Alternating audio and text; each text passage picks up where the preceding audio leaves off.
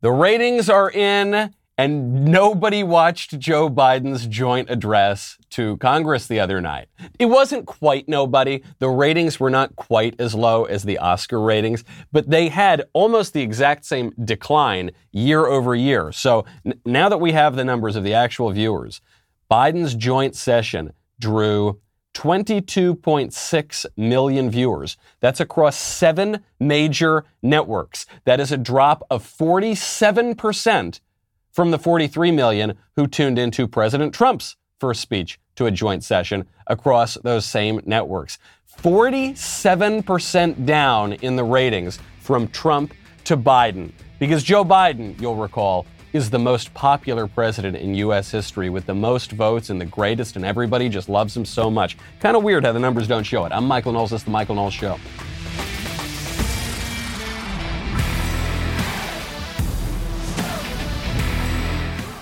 Welcome back to the show. My favorite comment yesterday is from Old Schooled, who says the one thing that the presidential address had going for it was that they had better actors than the Oscars did. That is not fair. That is not Anthony Hopkins, one of the great living actors. He won the Academy Award, but he did have the good sense not to show up. So I suppose you're right. the the uh, the comparisons between the Oscars and the joint session uh, very very profound. And I think it gets to the acting, the theater that we're all seeing play out in front of us in terms of our government. and, and the difference between, as we talked about yesterday, the way the government really works and the way the government is supposed to look on paper. Pretty big gap between those two. When you want to keep a nice strong gap between you and the outside world, Ring is the great way to deal with it. When I go on the road, I am so pleased that sweet little Elisa and cute little June can be safe and can know who is outside the front door before they open that front door. You got to love a Ring. With Ring, you can see and speak to whoever is at your doorstep, whether you are in the living room, whether you are at your office down the street, whether you are on a beach on the other side of the world. It's really easy to install. You can do it yourself. They've got a whole ring of security that you can that you can install. It, it makes you feel like you're living in the future. This is why I like this as a housewarming gift to my friends because you know it's super cool and futuristic and not that expensive. So it's a really it's great housewarming gift when you're the one buying it too, not just when you're the one receiving it. Uh, it it's a terrific product. Do not wait. You can get a special offer on the Ring Welcome Kit at ring.com slash Knowles, K-N-W-L-A-S. This comes with Ring's Video Doorbell 3 and Chime Pro. That is the perfect way to start your Ring experience. Go to ring.com slash Knowles, K-N-W-L-A-S, ring.com slash Knowles. The most popular president in U.S. history, over, I think he got 500 zillion votes, Joe Biden. He's so, people just love that guy. And that is why they don't tune in to watch him speak. That is why they don't seem to care what he's doing. That is why he doesn't even seem like an entity. He seems like the absence of an entity. Because the, the Democrats are so popular. That's why they've got to kick you off of the internet if you ever question any of their plans or any of their claims because of how popular and in control they are. They're so popular. They're so in control of, of the narrative. They're so in control of the science that they need to force you to wear 17,000 masks. And if you don't, they're going to throw you off of your airplane or they're going to throw you out of a business or they're not going to let you travel and they're not, they're not going to let you do anything because of how how in control they are. And if, by the way, if you want to pass an election integrity bill in Georgia, they are going to pull all of their woke corporate money out, and then the, the Congress is going to try to steal the power to conduct elections from the states. You know, because of how popular they are. Right? Right? You know, in New York, we've just had the reapportionment of congressional districts. New York just lost a congressional seat. You know, because of how popular their policies are and how everyone's flocking to New York and flocking to California. Or is it the opposite? Is it that everyone is fleeing those places with their terrible governments and coming here? New York is a great place, just in terms of the location, the history of New York, greatest city, greatest state in the world. But I can't live there anymore. Many people can't live there anymore. People are leaving that place, going to other places. Same thing with California. Natural beauty cannot be matched in California. But people are fleeing California in droves and moving to places that maybe don't have quite the same natural beauty, but they've got freedom and normal people and the traditional American way of life. And that's what we want. New York lost its congressional seat by 89 people. You know, they do the census, they figure out how many people there are, then they apportion the congressional seats. They came up 89 people short. Bill McMorris at the Washington Free Beacon tweeted out an interesting observation about this. If New York banned abortion for just seven hours and 25 minutes in 2019, it would still have its congressional seat. It's an amazing thing to think about. When you consider the issue of abortion, which New York celebrates, you'll remember when Andrew Quovid decided to sign the new abortion law that allows people to kill their babies up until the moment of birth. He said, This is so wonderful. We're going to light the Freedom Tower up in pink to celebrate all the girls we're going to kill now through abortion. If they had had a, a slightly less bloodthirsty view of abortion, a slightly less celebratory view for seven hours and 25 minutes, they would still have their congressional seat. Because we think about these as separate. There's women's reproductive health and abortion, and, and then there's the people. No, the, the people got into this world by being born. And so if they're not born, you don't get the people.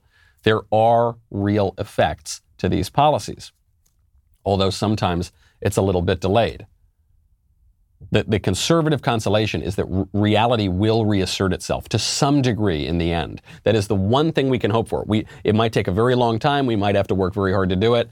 But eventually, there is a reassertion of reality. You're seeing this now, even with the devout Catholic Joe Biden. Joe Biden po- positions himself as a devout Catholic. He fundamentally disagrees with the church's teaching and, and, disobeys the church's teaching on very important matters, notably life, which, according to Pope St. John Paul II, is not just one issue among many. It's not like, well, look, I, yeah, I agree with the church on tax cuts, but I disagree with the church on abortion. And okay, I guess we'll take it or leave it. No, life is not one issue among many. It is the prerequisite for all of the other rights. Joe Biden fundamentally opposed with that. That is not permissible. That's why he was denied communion on the campaign trail a couple years ago. Now, the U.S. Council of Catholic Bishops is considering holding Joe Biden to account, threatening to withhold the Eucharist. That is, to excommunicate him, prevent him from receiving communion. This is a very good thing. This is not simply a punishment to attack Joe Biden. This is an act of love. The church's teaching is that if, if you receive the, the Eucharist in a state of grave mortal sin, you are eating your own damnation. It is an act of love and compassion by the church, by the bishops, to withhold communion from Joe Biden until he gets his life in order and gets back in line. Sometimes the bishops go a little kooky. Sometimes the bishops don't do their job. Sometimes the bishops don't have a spine. I, I spoke to a priest once after I released my book, Reason, uh, Reasons to Vote for Democrats. Uh, I'm sorry, I really got confused here because usually when I talk about my book, I mention my upcoming book, Speechless Controlling Words, Controlling Minds. But uh, now I'm referring to my previous book, Reasons to Vote for Democrats, A Comprehensive Guide. I, sh- I showed that to a priest once. He said, Oh, I think I might steal the idea and, and make my own book, The Wisdom of the U.S. Council of Catholic Bishops. But here in the end, the faith is impelling them to hold the line on life. Hopefully, we can pray that Joe Biden is held on that point. Because in other, other derivations, other churches and ecclesiastical communi- communities that have broken away, you're not seeing that. Uh, there's a story out now that a Southern Baptist is criticizing a Methodist church because they've got a, a cross dressing pastor. A cross dress, uh, that, that's a very strange thing.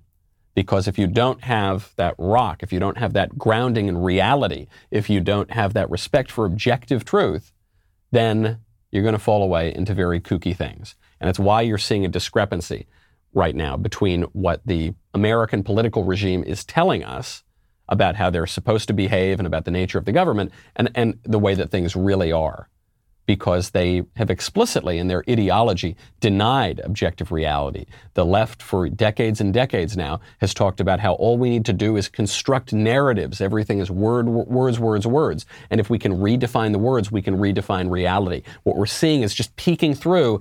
That's not quite true. Joe Biden, the most popular president ever. Well, how come no one pays attention to anything he says? Oh, the policies of the Democrats are so popular, everyone loves them. How come people are fleeing their states? Men really can be women. Well, how, how come so many people just don't think that's so? There's a We've mentioned this issue, the, the gender issue, quite a lot on this show because while it afflicts only a very small number of people as a psychological matter, though increasingly so because it's a social contagion, especially among younger people. But be, the reason that we talk about it is because the, the left is spending a lot of time and energy and money on this issue. And the reason they're doing that is because if they can redefine nature, if they can liberate themselves even from the bonds of nature, then there is no limit to their political project and that has always been the point, is to totally revolutionize society. So now they're no longer even arguing that adults should be able to mutilate themselves to better accord with their delusions. They're now saying that we should do this to children as well. And when the Republicans have pushed back and said, no, we're not going to do that. Very popular laws pushed by Republicans to say, you can't castrate your kids. That's child abuse. We're not going to let you do it. Well, what is the left saying? If you don't permit that, then you are abusing children. You're killing children. Ellen Page, now goes by Elliot Page, this actress, says the backlash right now is so intense, but the rhetoric coming from anti trans activists and anti LGBTQ activists, namely people who have two eyes and recognize that men are not women, it's devastating. These bills are going to be responsible for the death of children. It's that simple. Okay.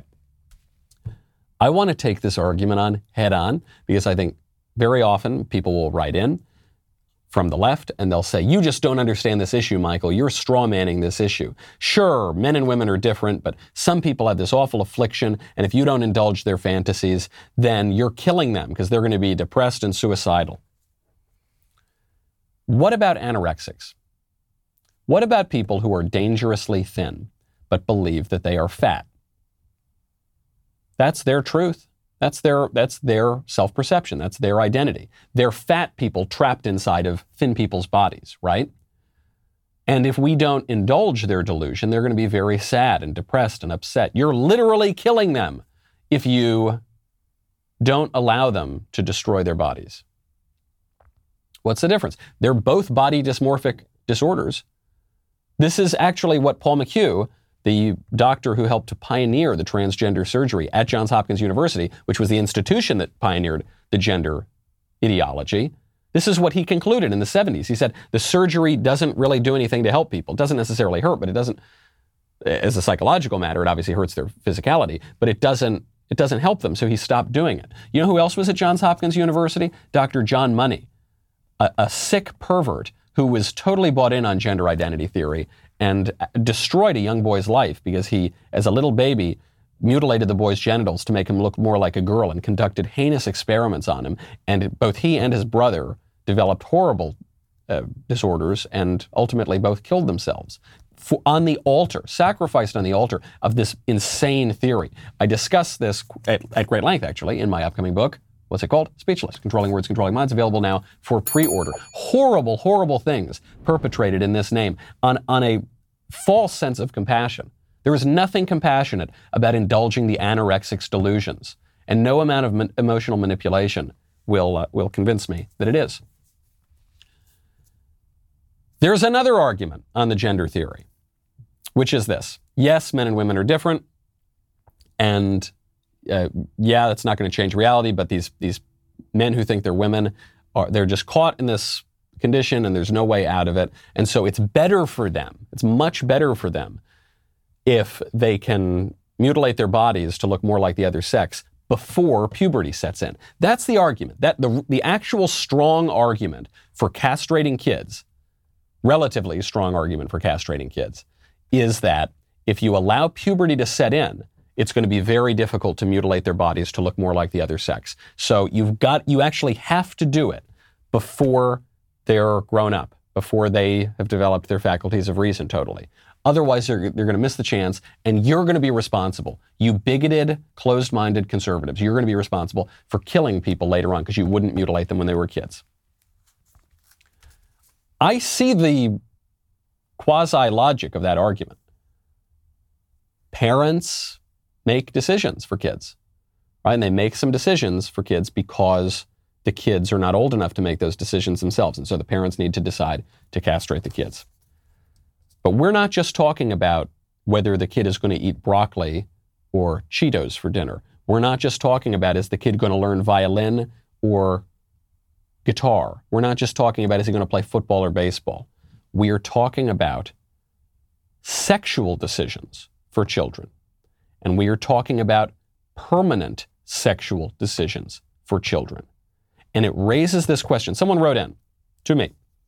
Katelyn Burns, who's written for Vox and MSNBC, says By 18, the permanent effects of natal puberty have set in, so the state has effectively made decisions about their body without giving adolescents any choice at all. Any choice. At. So the children need to have choice about sexual decisions and permanent sexual decisions of that. But they're children. They don't have free choice if this woman's argument, or uh, man, I don't know, there, I think there might be a trans, transgender issue in this case. I don't know much about this person. But if this argument is correct, why do we have age of consent laws? Why? What's the point of an age of consent law? The argument for an age of consent law is that kids are too young to make any sexual decisions, much less permanent ones. If we are now saying that children have the right to mutilate their genitals, castrate themselves, surely you would have to abolish age of consent laws. So I pointed this out. This is a very basic argument. And of course, the disingenuous left, what do they do? Whenever you, whenever you make a, a, a point like this, they say, well, you what, stop sexualizing children. You're, you're trying to get rid of age of consent laws. Uh, no. they don't really think that. They're just trying to get a cheap shot in. No, quite the opposite. I'm trying to make it illegal to have these surgeries because this is extraordinarily disordered and it's child abuse. And I don't think that children have free agency. And I don't think that we should sexualize children in the way that the left has done in a systematic way for decades, beginning with the bizarre fantasies of Wilhelm Reich, moving on to the sick child sexual experiments of Dr. John Money, who was that doctor at Johns Hopkins who would who would have these two brothers simulate sex, strip, take photos of it, all in the name of some sort of perverted science. The, the sexualization of children that we saw in the early essays of Bernie Sanders in alternative newspapers in Vermont, who would talk about how we need children to become accustomed with, to their sexuality and experiment with one another. Seriously, it's in there. I mention it in my upcoming book, Speechless Controlling Words, Controlling Minds, available now for pre order. These are two totally different visions. And there's no compromise between those things. Okay? And I think we're beginning to see, as the leftist narrative gets so insane that you've got left wingers arguing for the total sexualization of children to make per- permanent sexual decisions. And the vast majority of people who look at that and say, man, whatever that is, I'm out. Whatever that is, I don't want it. You're seeing that break down now. How did we get this far? How on earth did the country get to the point that we are seriously having this debate? There is a Cuban refugee, spoke at the GOP convention this past year, who has come out and he's, he's said in, in a recent interview that the reason for this, and he doesn't want to sound hyperbolic, but he knows a thing or two about the subject, is that America has already swallowed communism's poison pill. Take a listen. As we just heard at your RNC convention, you had talked about how people in Cuba had swallowed the communist poison pill. Have Americans swallowed the communist poison pill? Not only they have swallowed it, they're digesting it. Listen to the media. They're no longer objective. You can tell how much they hate this country. Look at our our, our academia. Our kids are not being they're indoctrinated. They are taught that America is a bad country, that we're a bunch of racists, that we're bad people and we have to pay back. If this country was racist, I wouldn't be here. If this country was a racist country, most of us wouldn't be here because even some people in your family came from another country. So he's speaking just from this personal experience where he says, I've seen what's happened to my old country, and now I'm seeing what's happening here. There is a lot to be said for this. You know, the, the left always says, oh, you, whenever you talk about Marxism or communism, you crazy right wingers, you're just conspiracy theorists, you got a tinfoil hat on. No, no, of course not. Marxism has long festered in this country in various places, in higher education, in our institutions. Whittaker Chambers, in that excellent book Witness, helped make Reagan into a conservative. He said that communism is the great alternative faith of mankind which began in the Garden of Eden when the serpent said, Ye shall be as gods. That is what we're ta- when we're talking about upending the whole system. Abolish the police, which is really just a, a euphemism for destroying the entire justice system, right? The police are the physical representations of the system of law and order and justice. So when you abolish the police, what you're really saying is abolish the whole system. And the left says the system is rotten to the core founded, the whole country was founded to preserve slavery. That's Nicole Hannah-Jones from the New York Times, the 1619 Project. So you got to get rid of the whole thing. But we can't just even liberate ourselves from politics and tradition and society in our country. We have to liberate ourselves from nature. And if a little boy wants to be a little girl, you, you we have it in our power. We shall be as gods. We will chop up that kid's genitals to make him look like a girl. That is that's the actual argument being made by these people. And the, the persuasive aspect of that argument is that we have total agency. We want to be totally in control. We want to be totally free. Even a lot of right wingers buy into that kind of idea. But it's based on a false anthropology. It's based on a false understanding of human nature that we're born into this world primarily with rights and entitlement rather than primarily with obligation and duty and gratitude for our forebears. It's, it, it's based on the false anthropology that we own our bodies and we can do whatever we want. And true freedom is, is being able to mutilate yourself or take a bunch of drugs or, or pursue any sort of vice you want. The idea that true liberty is licentiousness, our founding fathers knew the opposite was true. But this poisonous idea has infected our institutions. Do not forget that the father of the New Left, one of the most famous Marxist philosophers in the last hundred years, worked for the CIA, or worked rather for the precursor to the CIA, the Office of Strategic Services. His name was Herbert Marcuse. Herbert Marcuse f- came to fame during the, the rise of critical theory in the Frankfurt School. Uh, critical theory is a very simple theory. The theory is to criticize, but it, it followed from Marx's proclamation that we ought to uh, pursue the ruthless criticism of all that exists. It's a brilliant academic theory because what it involves is opening up this fallen world, which is obviously rife to criticism, to this ruthless assault that ultimately can deconstruct society. Marcuse is the architect of political correctness in many ways. He, he wrote a very famous essay in the 60s called Repressive Tolerance about how true tolerance means you got to shut down conservatives and censor them, and you've got to encourage left wing voices. Marcuse, a, a revolutionary in society, and Marcuse worked for the precursor to the CIA. He worked for the federal government, not just during World War II, which makes some sense because we were teaming up with Joseph Stalin to fight the Nazis, but even after World War II. Whittaker Chambers details at length about how explicit communists who were doing work on behalf of the Soviet Union were working at very high levels of the State Department. Alger Hiss, most notably. One of the only politicians who actually believed Whittaker Chambers and went after Alger Hiss, Richard Nixon, and the left never forgave him for it and the institutions would not, would not allow him to remain in power for very long. Well, today we are seeing the effects of long festering poisonous ideologies at our government institutions, most notably the CIA. I woke up today and I saw that the CIA had tweeted something. Should, a, should the nation's most famous spy agency be tweeting in general? Probably not. But it, it, it got worse. It wasn't just that they sent out a tweet, it was what they tweeted.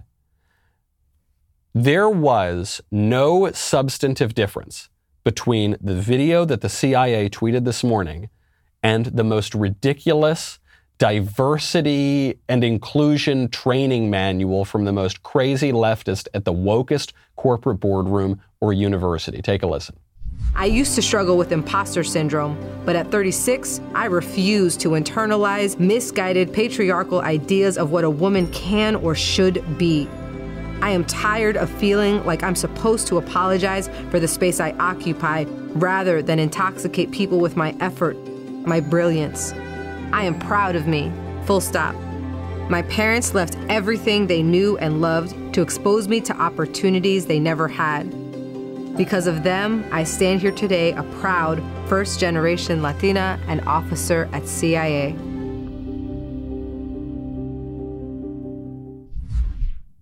I'm so glad to hear that our spies are no longer suffering from imposter syndrome. That's that's good. Could you imagine if those spies felt like imposters? Oh no, that would be terrible for our espionage apparatus.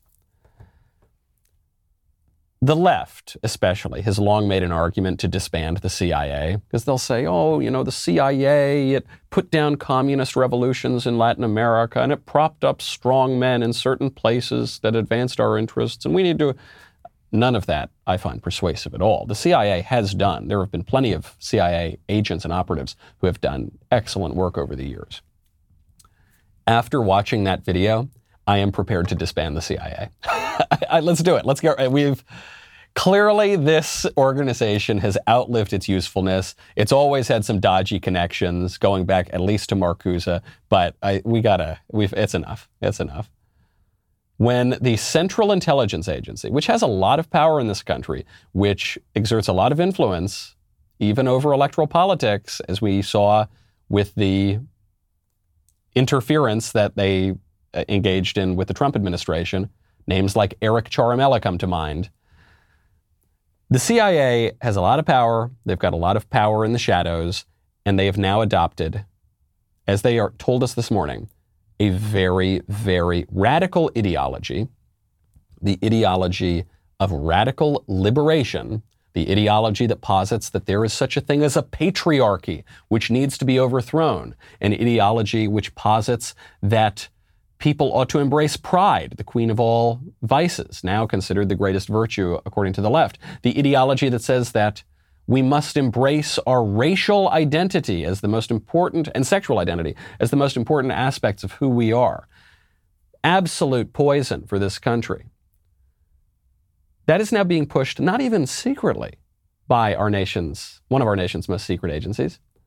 It's being pushed right out in the open. A total takeover. Marcuse must be giddy. He must be dancing from the afterlife as he looks up at what is happening here at the CIA and in the United States. All of the institutions have been infected by this thing. There is a professor, video just leaked, professor at Cypress College in Southern California, berating a student during fake Zoom school because the student suggested that the cops are heroes. I think cops are heroes and they have to have a difficult job, but we have to have that All of them? life. Oh, I, I'm not. I mean, I'd say uh, a good majority of them. You have bad people in every business and every Yet, part. yet Well, wait, a wait, lot wait, of wait, police wait. officers have committed atrocious crimes and have gotten away with it and have never been convicted of any of it. And, And I they say just- this as a person who has family members who are police officers. Yes, I, I, I understand. Um, and this is what I believe. This is my opinion. And this is, you know, not popular to say, but uh, I do support our police and we have bad people and the people that do bad things should be brought to justice. I agree with that.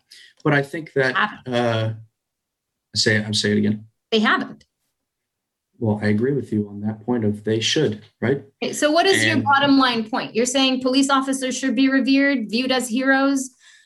They I- I belong think on TV shows with children? That I think they are heroes in a sense because they come to your need and they come and help you. What can I vote for this kid for? He, this is terrific stuff because he's suffering th- with great patience, which is a virtue, through this absolutely empty headed professor's diatribe against the police. And what's her argument? She says, the police, some police have done bad things and, they, and they've gotten away with it. Uh, true. You know who else have, has done bad things and gotten away with it? Criminals. Criminals have done that. And yet, what the left does now is castigates all police and assumes that whenever police use force of any kind, that that's evil and wrong. And what do they do? They exalt criminals. They just spent a year exalting criminals. Whenever a criminal does anything, it's, oh, it's because the system made them do it. It's really because the cops made them do it, probably. Totally upside down. That's what's being taught. That's indoctrination, but education indoctrinates. That's they're synonyms, okay? It's a, education is coercive. It tells people what to think. That is what is being taught. That is what's being taught at the universities, at the colleges. That's what's being pushed in our government agencies. That's what's being pushed in corporate boardrooms. It's the whole apparatus here. It's so crazy on this racial theory that Joy Behar, a very white woman, just lectured Senator Tim Scott on The View because he apparently doesn't understand systemic racism.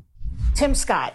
He, he, he does not seem to understand, and a lot of them don't seem to understand, the difference between um, a racist country and a systemic ra- and systemic racism. They don't seem to get the difference. Yes, maybe it's not a racist country. Maybe Americans, the majority, are not racist. But we live in a country with systemic racism. We discussed it this week again already about housing and about education and, and, and, and all of the things that are important to people. And, um, and, and the fact that Tim Scott cannot acknowledge this is, is, is, is appalling. How can you go out there and say that when you just said two minutes ago that you were the, the object and the, vi- the victim of discrimination? And then he says that this is not a racist country. At least acknowledge that there is systemic racism. That's what I wanted to hear from him, and he didn't say it. I'm not saying it's a racist country, but at least acknowledge it's a racist country. What Joy Behar is doing right here is doublethink. She's espousing two contradictory ideas at the same time, which George Orwell described beautifully in 1984. She's saying the country isn't racist, sure, that's fine, but the system is racist. So the Amer- America not racist, the American system is racist. If the system is racist, then the thing is racist. Then the thing that the system describes is also racist. They're the same thing. It's like when the left says, there's a difference between sex and gender. Okay, what's the difference? Sex is biological and gender is socially constructed. Okay, well, if it's socially constructed and people have a disagreement between the two, let's just reconstruct that because it's all social. Well, no, it's got a biological basis. Okay, so gender's got a biological basis now. Sounds a lot like sex. And they say, wow, you just don't get it. You're not smart enough. No, I think the people who are thinking systematically about these things just recognize that you can't hold contradictory ideas at the same time and, and maintain your coherence. Before we get to the mailbag, which is going to be great, I have to I have to commend Senator Ted Cruz. Not just because I host a podcast with him. He had an excellent article in the Wall Street Journal. Your woke money is no good here. Uh, Senator Cruz is uh, turning away corporate PAC money. He's made millions of dollars from corporate PACs over the years. Corporations donate to all sorts of candidates. He is now saying that the GOP has got to recognize that a real threat in this country comes from the corporations. It's not just the big government versus the private sector. It, the corporations are some of the institutions that have gone totally poisonous. And in many ways, they're leading the cultural charge. Cruz is saying, I'm not taking any more money from them, and I encourage all other Republicans to do it too. Read the article, send it around, and please help that pressure campaign. The GOP has got to stop shilling for these woke corporations that hate our way of life and want to destroy our American political tradition. By the way, as I'm sure you all know, the Daily Wire has been growing like crazy. Not only did we move the whole company across the country, we also released our first feature film.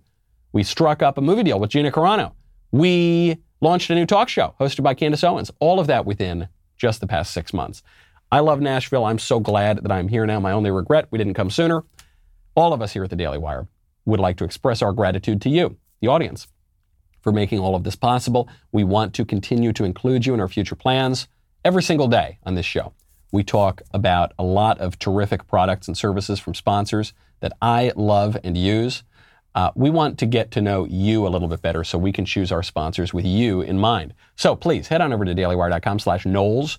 Fill out my audience survey. Tell us a little more about yourself. To sweeten the whole deal, those of you that complete the survey will be entered to win a $1,000 gift card. Could we hold on? We got to pause it here. Can I enter to win this survey? Because uh, Ben has told me that my check is in the mail for about um, five years now. So it'd be great if I could win that thousand dollar survey. Uh, I'll I'll check with the guys after the show. You can only take the survey once per Daily Wire show. So if you want to increase your chances of winning one thousand dollars, go listen to Ben, Drew, Matt, get access to their surveys as well. Head on over my survey link, the best survey link by far, not even close. DailyWire.com/slash Knowles. Also, get ready to stream the latest episode of Candace coming out tonight. Uh, Dave Rubin is going to be on the show. It's going to be a lot of fun. Head on over, Candace, at 9 p.m. Eastern, 8 p.m. Central at the Daily Wire. Save 25% with code Candace. We'll be right back with a lot more.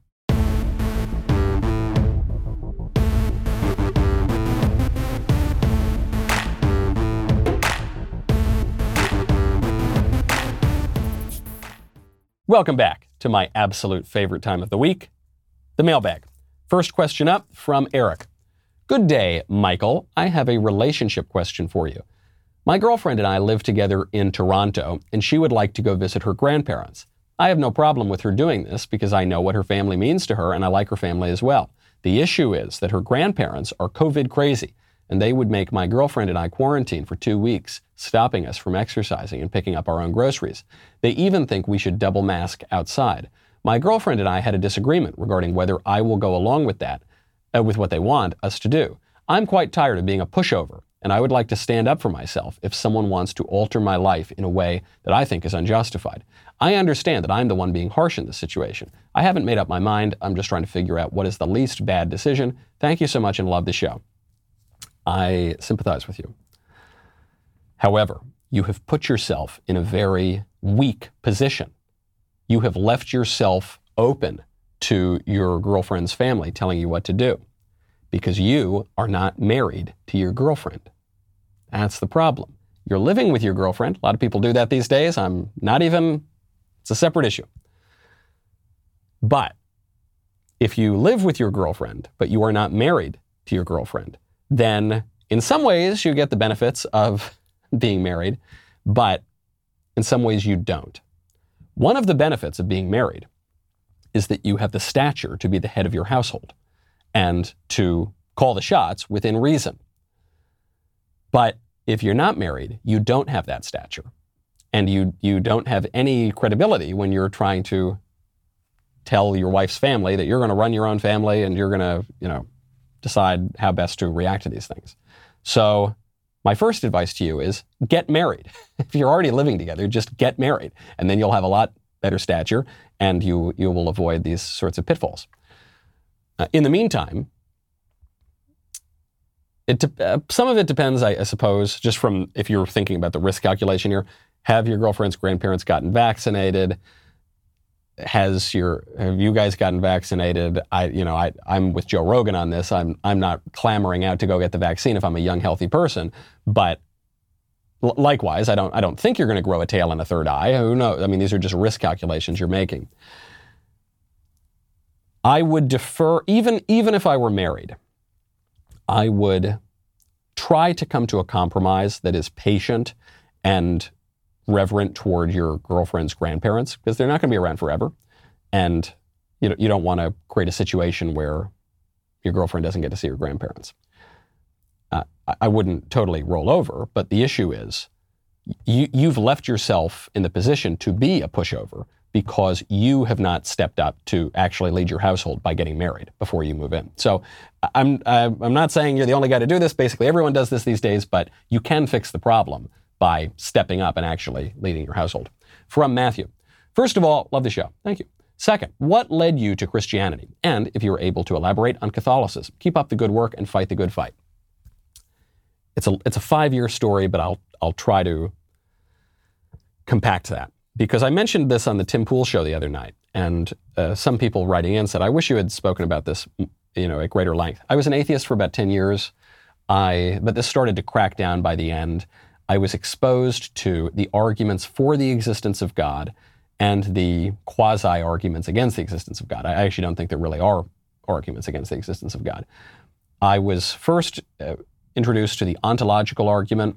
I later encountered other arguments for the existence of God. They are persuasive. They simply are persuasive. Uh, we can go through those arguments. I mean, I would, I would just recommend going through for, you know, the ontological argument. I really get a kick out of. Some people don't find it convincing. The argument is basically God is the greatest, is the maximally great being by definition. It's better to exist than not to exist. Therefore, God must exist. it's, it's more complicated and persuasive than that, but that's the gist of it.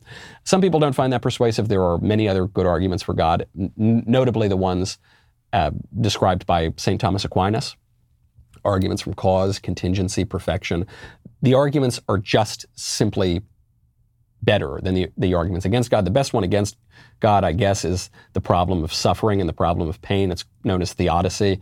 But the, uh, suffering does not really make an argument one way or the other, right? Suffering is is uh, a fact of the world, but actually, you can I think you can make a stronger argument for the existence of God because, through suffering than against the existence of God, and notably for Christianity, which involves incarnation and atonement. Okay, so there's the existence of God. What about Christianity? You've got to deal seriously with the person of Christ, and you can't just say, "Well, there are lots of different religions," you know, um, kind of, but first of all, there are the non theistic religions, Hinduism and Buddhism, uh, but they don't really have a systemic. Systematic theology, so that doesn't make quite as much sense. Then you've got the three major theistic religions Judaism, Christianity, and Islam. Judaism rejects the person of Christ. So you've got to deal there with the person of Christ. Is Christ who he says he is? Islam is a, a heresy, a reading of Islam or a reading rather of Christianity that comes from other heresies that were going on at the time. Muhammad actually met, very famously, met with a, a, heretical Christian monk before he launched the religion of Islam. I don't mean any disrespect to Muslims when I when I say this is a Christian heresy, but that that is the history of the development of that religion. Now you might say, well, but that's it, nevertheless it's the true religion. Okay, I'm just telling you where it comes from. So in any of those cases, when you're dealing with the theistic religions, you have to deal with this person of Christ. And it just seems to me, as C.S. Lewis said, he's either got to be one of the three L's. I'll, I'll even take it out further to a fourth L. He's got to be a liar, a lunatic, a legend, or the Lord. Either he's a liar and he, he's not who he says he is, but then you have to account for the miracles, you have to account for the resurrection, which has 500 eyewitnesses, and you've got to account for the way that he speaks, which does, just doesn't seem like a liar. And a liar to what end? He ends up getting crucified. He's either a lunatic, right? He's just saying crazy things. But again, how does he persuade all these people to follow him? Uh, when you read what he says, d- does he sound like a lunatic to you? Or does, does he sound actually like the only sane person in a lunatic world? Or he is a legend. Did he just not exist at all? That there have been some kooks who have tried to say that in the 19th and 20th centuries, but it just doesn't hold up. The the evidence for the existence of Christ and for what he did is just so good. It's, it's so much better than for basically any other figure of the era. So I don't think that works. Then you got to get to the Lord. Is he the Lord? It would seem that he is. Hallelujah. Hallelujah. Next question from Rob. Sadly, my daughter was singing a Disney song tonight at dinner. Jasmine's song in Aladdin. Speechless. Thankfully, I've Thankfully, I've already pre-ordered my signed copy of your upcoming book, Speechless: Controlling Words, Controlling Minds, available for pre-order for now. Do we get a ding for that? If I didn't, if, I guess we. I, I don't know. I didn't. That wasn't my plug, but that was a really that plug was so seamless too. I'm going to take notes on how to make a transition that seamless. From Drew. Hey, Michael, my name is Drew. I'm 26 and I watched the episode of Backstage and noticed that in the chamber there are two symbols next to the flags called fasces. This is in the, the House of Representatives. I didn't know what it was, so I looked it up, and it sounds a whole lot like fascist symbolism. Is there a good reason the United States has such a symbol in the Chamber of Congress? Thanks. Yes, the, the fasces is a, an ancient symbol that goes back to ancient Rome. You see it in Greece. You've seen it all throughout history of many countries, including the United States. Fascism takes this idea of the, the fasces, like a, a bundling up together, uh, and creates a political ideology out of that. But fascism is a modernist political ideology. This is why sometimes when people call me a fascist, I like to point out that I am far too reactionary for fascism. I am way more conservative than the fascists are because fascism it's difficult to pin down. George Orwell famously said that fascism uh, now only has the meaning of something not desirable. Everyone calls everyone else a fascist. But there is an essay about fascism written by Benito Mussolini, the founder of it, the Italian dictator, and Giovanni Gentile, who was the philosopher who helped him write that essay. And what it basically boils down to is an atheist uh, political ideology that worships the state. The state comes above all other things. And uh, that's about as specific as you can get on what fascism is. So it takes this idea of the bundling up of everybody and just describes that as the state. In, in, a way, sort of like what Joe Biden said the other day when he said, We the people are the government. The government are the people. There's no distinction between the two things. But in America, we, we just don't believe that. We have a, a great separation of powers between the federal government, the state governments, the people themselves. And we also believe that government is circumscribed by God, which fascism would not recognize. So it's, you know, like many ideologies, it takes some aspect of antiquity or some aspect of the tradition and blows it up out of proportion. Like Chesterton said, he says that most heresy is not the promotion of vice over virtue, it's the promotion of one virtue to the exclusion of all the others. From Paula Michael, I never thought I would take issue with you on anything. However, I disagree with you on how we look at those with gender dysphoria. I completely disagree that we have, or I completely agree rather, that we have only two sexes. But gender dysphoria is real, and those who suffer have to do what they have to do to get through life. Neither you or I can grasp what a person with gender dysphoria must be going through. On Caitlin, she does not believe she is a woman. You believe she's a woman, though, if you're going to call her she. Uh, she believes she needed to make her outside match her inside to continue to go forward. Read the Mayo write up on gender dysphoria. This is not a perversion, this is a mental disorder. Keep up the good work. Thank you. Well, we're getting a little confused on our terms here. A perversion is just an, an aberration, an abnormality, a distortion. So if you say it's a gender disorder, not a perversion, it, you're, you're using synonyms here. It is a perversion. And in this case, it pertains to sex, the nature of sex itself. And so it's a sexual perversion. But uh, yeah, of course, people who have this rare psychological condition, perhaps they don't, some of them think that they are really the other sex, but perhaps some of them recognize, no, I, I know I'm not the other sex, but I just have this mental problem where I think where I would very much would like to be. Blair White has made this point. Blair White is a, a famous uh, transgender uh, right wing type person who was actually on my show in the early days. So sure, I, I, understand that, and I recognize that it's very difficult, and I, I, imagine that's a very difficult disorder to have. The question is, it, what you've hidden here is this line you say, she has to do what she has to do. What does that mean? That's one of those expressions like, it is what it is. Well, no, what is it? what does she have to do? What is she? Is she she or is she he? I'll go back to the example I used earlier in the show. Anorexics, perhaps they know. Some of them think they're too fat. Perhaps some of them know they're not too fat, but they just have this disorder where they really don't want to eat because they want control or they really want to be really, really thin, or they have this perversion or this disorder where they fetishize being very, very thin. And they have to do what they have to do, right? No. No. Is it compassionate to indulge the anorexic and say, look, you got to do, you have this difficult disorder. I can't imagine how hard that is. So, yeah, if you don't want to eat for a few days, you, you, you shouldn't have to eat. No, you should. You should, ha- you should, because it is objectively wrong and disordered. And we should not encourage disorders. We should not subsidize disorders. We should not incentivize disorders. We should push back against them. There is no evidence that indulging this delusion is helpful to the psychology of people with this disorder. And even if there were, the indulgence of lies is not justified because it makes pe- some people feel good some of the time or makes them feel some kind of pleasure some of the time. That is not uh, a, a good argument. I recognize the heartstrings issue. You want these people to feel better. But I don't think that the indulgence of lies makes them feel better. And this, this is a fallen world. And if we don't cling to truth, if we search for comfort, we might find, or rather, if we search for truth, we might find comfort in the end. But if we search for comfort, we'll find neither truth nor comfort, only soft soap and wishful thinking to begin, and in the end, despair, as C.S. Lewis says. Last question. Caleb says, Michael, big fan of the show. I love hearing about your new bundle of joy. I also recently had a baby, and seeing this anti racist baby book got me wondering how do I raise an anti communist baby? Here's how you do it you set your phone or your speaker right next to the crib.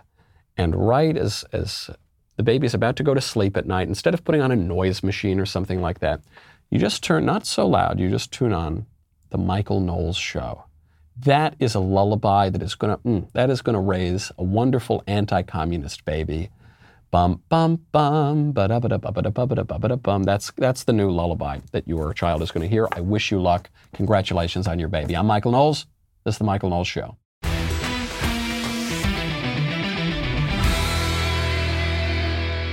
If you enjoyed this episode, don't forget to subscribe. And if you want to help spread the word, please give us a five star review and tell your friends to subscribe. We're available on Apple Podcasts, Spotify, and wherever else you listen to podcasts. Also, be sure to check out the other Daily Wire podcasts, including The Ben Shapiro Show, The Andrew Klavan Show, and The Matt Walsh Show. The Michael Knowles Show is produced by Ben Davies. Executive producer, Jeremy Boring. Our technical director is Austin Stevens. Supervising producers, Mathis Glover and Robert Sterling. Production manager, Pavel Vidovsky. Editor and associate producer, Danny D'Amico. Audio mixer, Mike Coromina. Hair and makeup by Nika Geneva. And production coordinator, McKenna Waters. The Michael Knowles Show is a Daily Wire production. Copyright Daily Wire 2021. Hey, everybody, this is Andrew Klavan, host of The Andrew Klavan Show. You know, some people are depressed because the Republic is collapsing, the end of days is approaching, and the moon's turned to blood. But on The Andrew Klavan Show, that's where the fun just gets started. So come on over to The Andrew Klavan Show and laugh your way through the fall of the Republic with me, Andrew Klavan.